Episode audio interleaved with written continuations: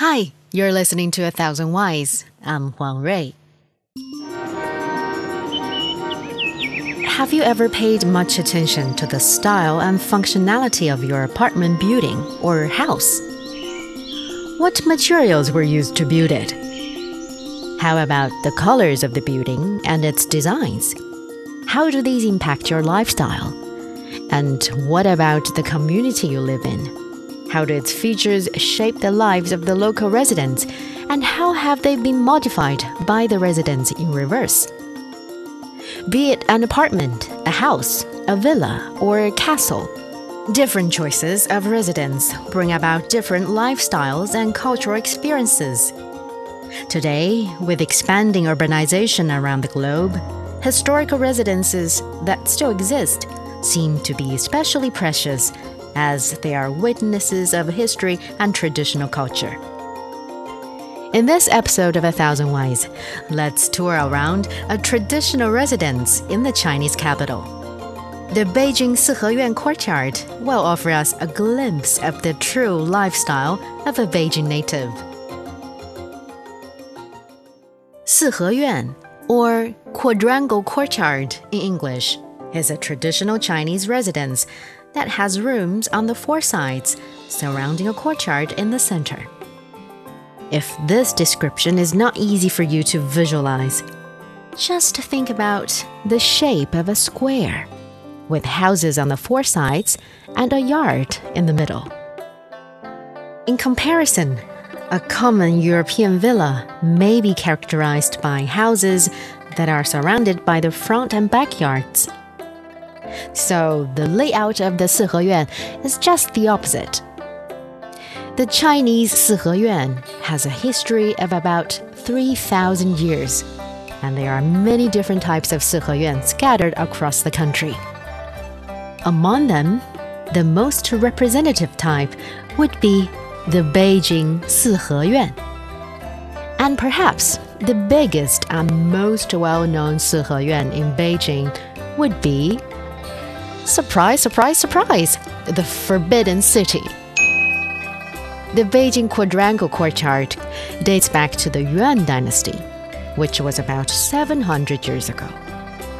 Nowadays, most quadrangle courtyards are located in downtown Beijing, which used to be the old town of the Chinese capital city. A traditional Beijing Siheyuan usually faces south, with the entrance gate at the southeastern corner. Why south? You may ask. This is because during the Yuan Dynasty, the north-south streets were normally the main channels for transportation and trade, while west-east alleys were where residences were located. It also has something to do with the climate of Beijing. The prevailing winds of Beijing come from the southeast in the summer and from the northwest in the winter. Setting the gate at the southeastern corner was a means of blocking cold winter winds while letting cool summer breezes in. The Beijing quadrangle courtyards are usually built with wood and bricks. In most cases, a residential Beijing Siheyuan has gray exterior walls, red beams and columns, green windows with gray tiled pitched roofs on the top. The design of the traditional Beijing quadrangle courtyard with harmonious hues creates a sense of serenity and elegance. Usually, the houses on the each side of the quadrangle courtyard are separate but connected by delicately decorated corridors. The building that sits in the north and faces the south is considered the main house. This would be where the host of the quadrangle courtyard or seniors of the family live in. All the doors of the houses face the courtyard in the center, leaving walls with small windows, or sometimes no windows at all, to the public alleys. This may be a disadvantage of the traditional quadrangle courtyard, lacking the possibility of enjoying the bustling street view. However, A closed-in layout also guarantees an undisturbed private life inside the residence.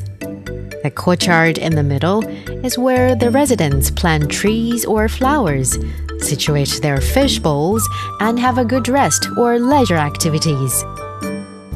Usually, a small Siheyuan has one courtyard, while large ones might have two or more courtyards. Imagine sitting on a rocking chair, enjoying the sight of a delicately designed yard, or looking up at the starry sky at night. Doesn't that sound like a cozy and tranquil experience?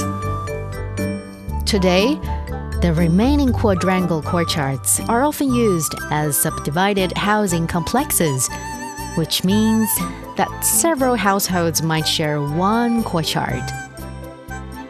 Just in case you have a chance one day to travel to Beijing and look for a real local experience, do visit one of those traditional Hutong neighborhoods. And that's where you will find large numbers of Siheyuan courtyards that will show you the most authentic and pleasurable local life and culture experience. And that's it for this episode of A Thousand Ways. Leave us comments if you have any other curious questions. I'm Huang Rui. See you next time.